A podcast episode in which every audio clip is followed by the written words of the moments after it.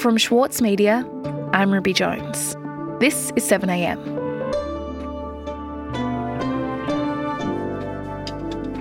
The Australian Tax Office suspected that PwC used confidential information to help their big corporate clients get richer seven years ago. But they did shockingly little about it. They didn't even share that information with government ministers. The reason, they say, is that their hands were tied, that bureaucratic rules kept them from exposing one of the biggest scandals in the history of our tax system. Today, Chief Political Correspondent for the Saturday paper, Karen Middleton, on why the tax office say they had to keep quiet about their suspicions.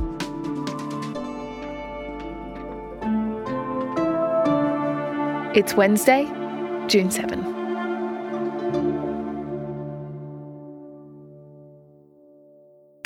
Last week Senate estimates uncovered a number of allegations about Australia's largest accounting firm, PwC.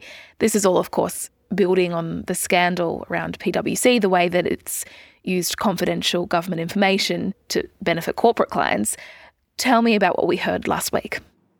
Well, we just heard more really expanding on what we knew about PwC and some of its partners and the roles that they had played in accessing government information and then using that information for corporate gain. And this was confidential information that some PwC staff had accessed after signing confidentiality agreements. So it was a breach of those confidentiality agreements and a breach of faith with the government that was at the heart of this whole issue. We heard from the tax office and the Tax Practitioners Board in a bit more detail about how they managed this issue when it first emerged. And it goes back really to 2013. The only executive who'd been named in relation to these allegations when they emerged earlier this year was Peter John Collins, a partner at PwC. And he had accessed information we heard through three different streams of consultations with government dating from about 2013 to 2016 now, it was the Tax Practitioners Board that came out and said that he had done the wrong thing, and they published a finding against him late last year, which found its way into the public domain in January. And both of those organisations were being questioned about the timeline and the way they handled things.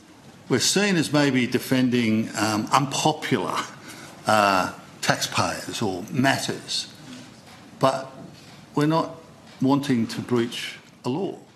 The tax office revealed that it first detected that something was going wrong in relation to potential leak of information in about 2016. What's your view about that delay and your reflection on that history? It does come. Yeah, I, am not. Uh, I'd like. To I don't offer views here. Yes, please explain you, that delay. And what had occurred was that the information that Peter John Collins and some of his colleagues had accessed related to proposed changes to Australian law to crack down on multinational tax avoidance. And the allegation is that Peter John Collins and unnamed others took that information, went to their existing clients, and offered to help them design workarounds to the new Australian laws and also used that information and access to solicit new clients. Now, the tax office says it found this out in 2016 when all of a sudden, as the new laws took effect, a number of companies had almost instant workarounds that would enable them to sidestep the laws and not have to pay tax. It says it cracked down on that immediately and it managed to head off those workaround arrangements and recoup $180 million in what would have been lost tax revenue to the Commonwealth. The Tax Commissioner, Chris Jordan, was asked to explain what the tax office did about this, who it spoke to, and the sequence of events that had followed. And we'd already heard from the Treasury Secretary, Stephen Kennedy, that Treasury had not been formally notified and given details of these concerns for some years after the incident first occurred. And the tax office was really asked to explain why that was. Mm, and so, what did they say, Karen, about that discrepancy between when it was first detected back in 2016, so seven years ago. Well, Chris Jordan, the Commissioner, said it was because of secrecy provisions in Australian law that the tax office was not allowed to communicate the details of the concerns that information might have leaked to even its portfolio parent department, the Treasury. We got advice from our General Counsel um, and from AGS that we uh, could not provide that information to the Treasurer or Assistant Treasurer, and in fact, we could not provide it to Treasury. Now, he said these laws explicitly prevented the, the passing of information, and the only agency that it was ultimately able to pass information to was the Australian Federal Police, and then later on, the Tax Practitioners Board, which polices the activities of tax agents. And it was, in, in the end, the organisation that issued the penalty against Peter John Collins and deregistered him for two years and also rebuked his company, PwC. I think we need to understand yeah, yeah. the Look, shape I'll, of this. I'll take that on notice. I when don't one know. part of the government can't talk to another part of the government, um, when you assert that the treasurer or the assistant treasurer were not advised, but you were sitting on this information yes. of exploitation of the Australian yeah. people, doesn't sound like things were working too well. We heard in earlier evidence from the federal police that they received a referral just recently from the Treasury asking them to consider the possibility of criminal charges against Collins. What we heard this week from the tax commissioner was that he had contacted the federal police back in 2018 and he said he did that and he used the word refer. He he did that to refer to the police this whole issue and to see whether it could be investigated. And it was portrayed as a referral to the federal police. So there was a question suddenly about why was there a referral in 2018 that nobody had mentioned prior to this? And why was it only this year that it seemed to be being examined for criminal charges? The federal police issued a clarifying statement and said, well, actually, it wasn't really a referral. It was a request to us to see whether there was enough information to investigate it. And the police said that what was provided from the tax office was just a representative sample of some information. On that basis, the police said, We don't have enough information. The tax commissioner told the Senate Estimates Committee that the deliberations went on for a year between the two agencies and ultimately nothing happened because they decided nothing could be done. And that was when it was forwarded to the Tax Practitioners Board for a more administrative penalty to be considered. So there are some questions being raised now about why it did take so long and what exactly happened in all these interactions. And there are also questions now being raised about whether the tax office could have actually done more to pass information to other agencies and red flag what was going on uh, across the rest of government. Yeah, can we talk a little bit about that? Because it does seem, I guess, strange that the tax office is saying that these secrecy provisions stopped it from really being able to, to do anything to refer this conduct elsewhere. What exactly is the tax office saying about why that is? Well, that's right. It did seem strange. And Chris Jordan, in his evidence, and his colleague Jeremy Hirschhorn, who's the second commissioner, said that these secrecy provisions prevailed and they couldn't do anything. They didn't specify exactly what those provisions were or which legislation they came from. So I asked the tax office to explain that. And they pointed me to the Tax Administration Act and Division 355, which is the part of the Act that does govern when information needs to be protected. But the interesting thing here is that that part of the Act has a lot of exceptions. It, there's a lot of carve outs, if you like, in the legislation that does provide potentially, on my reading of it and the reading of others, the opportunity for the tax office to argue that it could pass on information. And it's not clear whether it tried to find an opportunity to, to uh, justify under the law that it should be able to pass information to the Treasury and to the ministers involved because they say they didn't pass information to ministers either. But what uh, Chris Jordan did say was that he had sought legal advice from both the tax office's own general counsel and from the Australian government solicitor. And he told the estimates committee hearing that the advice was that they could not do this. Mm. Okay, so how was this all received in the Senate? What did the estimates committee hearing make of all of this evidence? Well, it wasn't received particularly well. We can't allow PwC, with all its governance failures and its cultural failures and its confidentiality failures, to actually be the arbiter of what information should go into the public. Now, there are two senators who've been taking the lead on exposing this whole problem and asking questions about it ongoing. Labor Senator Deborah O'Neill really was the one that drove this in the first place. She managed to extract a whole lot of emails from the Tax Practitioners Board that they in turn had extracted from PwC that was published via the Senate in early May this year, and that really indicated that this was a much wider and bigger issue than just one individual within PwC. If this company, uh, PwC Australia and also PwC Global, is to be taken seriously, the very first thing they need to do is release the 53 names that are redacted in the 144 pages of emails that are now a matter of public record. So, Deborah O'Neill, she was saying to the committee, you know, I think we need to understand uh, how it is that one part of government can't talk to another part of government. She and her colleague from the Greens, Barbara Pocock, were also wanting more detailed explanations for these whole timeline. Well, PwC has had five years to come clean about the particular individuals involved and what they did. I think it's very important that we know exactly what people did. We have a list. Um, it's been made, made available to me, and I've attempted to table it in our parliament. It's Barbara Pocock told me later that she found it implausible that agencies couldn't speak to each other about such a serious breach of confidentiality and what she called the blatant profiteering that had resulted from it. And she said it suggests that they weren't trying very hard to expose and deal with corrupt behaviour. And she said, and I quote, Are we looking at a go slow, don't ask, don't tell culture at the highest level of these agencies? But PwC continues uh, to conceal and to fail to really come clean. We need transparency and honesty, and a proper clean-up really depends on that. And so far, pretty disappointing outcome. She suggested then that that, that had may have worked to help protect PwC. So these questions are certainly still being asked and will continue to be asked, particularly by these two senators. And I think we will see a number of these agencies um, required to give further explanation. We'll be back after this.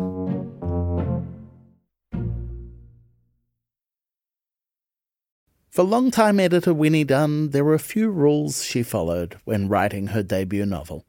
I really don't subscribe to writing for the sake of, you know, trauma dumping or getting your trauma out. That's what a therapist is for. Please, please go see a therapist. We're very pro therapy on yeah, this. Yeah, if that's no, if that's what you're using writing for. I'm Michael Williams, and on this week's very therapeutic episode of Read This, I chat with Winnie Dunn. Listen wherever you get your podcasts. As a 7am listener, you're already familiar with many of the journalists who work for the Saturday paper. For a limited time, subscribe to Australia's leading independent news source, the Saturday paper, and you'll receive the Saturday paper's stainless steel coffee cup, made in collaboration with Fresco, for free. Subscribe from just $2.10 a week. Simply visit thesaturdaypaper.com.au forward slash offer. Karen, we know that PwC made money from, from using the information that it accessed and, and also continued at the same time to secure hundreds of millions of dollars in government contracts. So, if we're to take a, a step back and look at, at the sorts of of contracts that, that PwC had and the sort of money they were making, I mean, what sorts of numbers are we talking about here? What level of access does PwC have to, to government information with these contracts, and what is their estimated value? Well, it's enormous access. Uh, Secretary, how many current contracts does Defence have with PwC? Uh, Associate Secretary, 54, 54 contracts. And what this really underlines is the huge access that these giant professional services companies, particularly the ones we call the Big Four PwC, EY, KPMG, and Deloitte, have right across government. And what's the current contract value of the 54? Current contract value is $223,299,943.56. They are deeply entrenched. We saw the heads of department after department and all sorts of other agencies explain to the budget estimates hearings through the past couple of weeks how many contracts they had with PwC and the value of them. Defence, for example, had $200 million plus worth of contracts. Finance talked about $200 million worth of contracts across a number of agencies. And who's contracted to undertake Treasury's internal audit? Our current internal audit uh, uh, function is provided by PricewaterhouseCoopers. PricewaterhouseCoopers. We heard from the Federal Police and from Treasury that both of those agencies have PwC as their internal auditor. So, a company embroiled in a governance scandal is providing advice to Treasury on governance. I mean, we're, we're through the looking glass here, aren't we, Dr. Kennedy? They're, they're our internal auditors. So, this company has been embedded, if you like, into agencies across government at the highest levels. And those kinds of arrangements give them potentially access to a lot of information.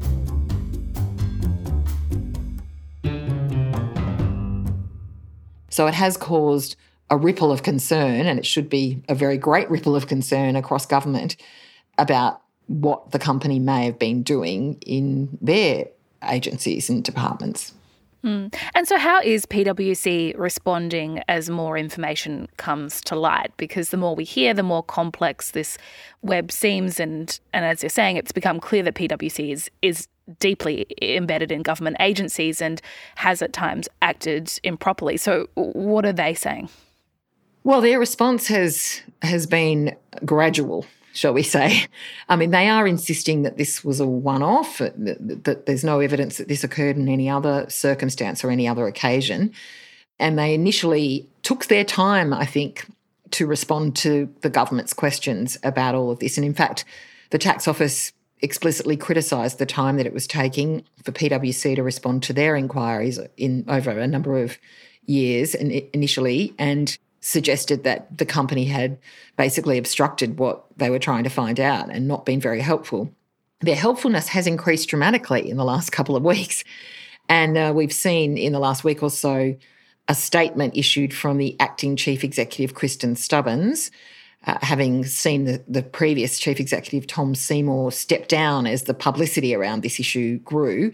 Kristen Stubbins' statement was a public apology for what PwC had been engaged in and, and promised to do better. Uh, and she was seeking very much to reassure the public that it understood the gravity of the allegations against it and that it was doing its best to address them. Now, it had stopped short in that statement of revealing the names of anybody that was involved beyond Tom Seymour. What she did disclose was that nine partners from PwC had been sent on leave. She did not detail what level of involvement they may have had in this issue. And the company has now confirmed that there are 63 people whose names are appear on that email trail, but have been redacted, all except Peter Collins. And it really, it's not clear why it was that it was only he who suffered a penalty. So I think that has a way to run in terms of questions as well. Mm. And so, Karen, if, as it seems, the, the AFP were aware of what was going on for, for some five years, and it's not clear exactly whether the ATO tried all the avenues that they could or should have to, to bring this to light, is there a question here around what authorities have been doing all this time since they were first sort of tipped off about what was going on? Does it does it seem like these agencies perhaps didn't take the allegations against PwC as as seriously as they should have? Well, they insist they did take it seriously and they were hamstrung by the structure of the law. Now, that is something that needs to be interrogated to the point about whether they took every avenue they could have to use the law as it stands to transmit concerns. And you can understand why other agencies might be concerned to know that PwC executives had passed secret information to their corporate clients because they've all got these contracts and they wanted to be sure this wasn't happening anywhere else. So I think these questions are definitely still being asked. And if it turns out that they really could not have done anything more um, under the current law, then there's obviously an issue with the structure of the law because it doesn't really seem to make sense that an agency like the tax office can't communicate concerns about such a serious potential breach of confidentiality, even to Treasury or ministers in the government. I think any average person would look at that and say it doesn't seem to stack up logically. And if that's the case, then changes need to be made to ensure that you don't get this situation recurring where something can happen in a corner of government that potentially affects a whole lot of other areas, but nobody's allowed to know about it. Karen, thank you for your time. Thanks, Ruby.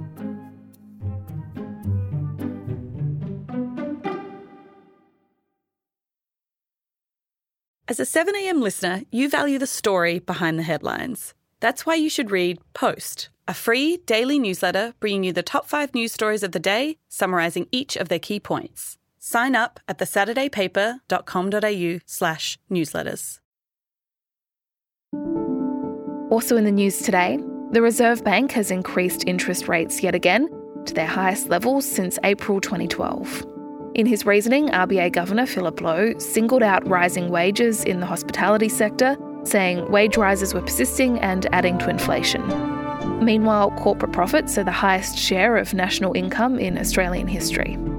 And a man accused of stealing Nick Kyrgios's Tesla fronted court in Canberra yesterday, pleading not guilty. The man is alleged to have confronted the tennis star's mother with a rifle and demanded the keys to Kyrgios's lime green Tesla before driving off. I'm Ruby Jones. This is 7am. See you tomorrow.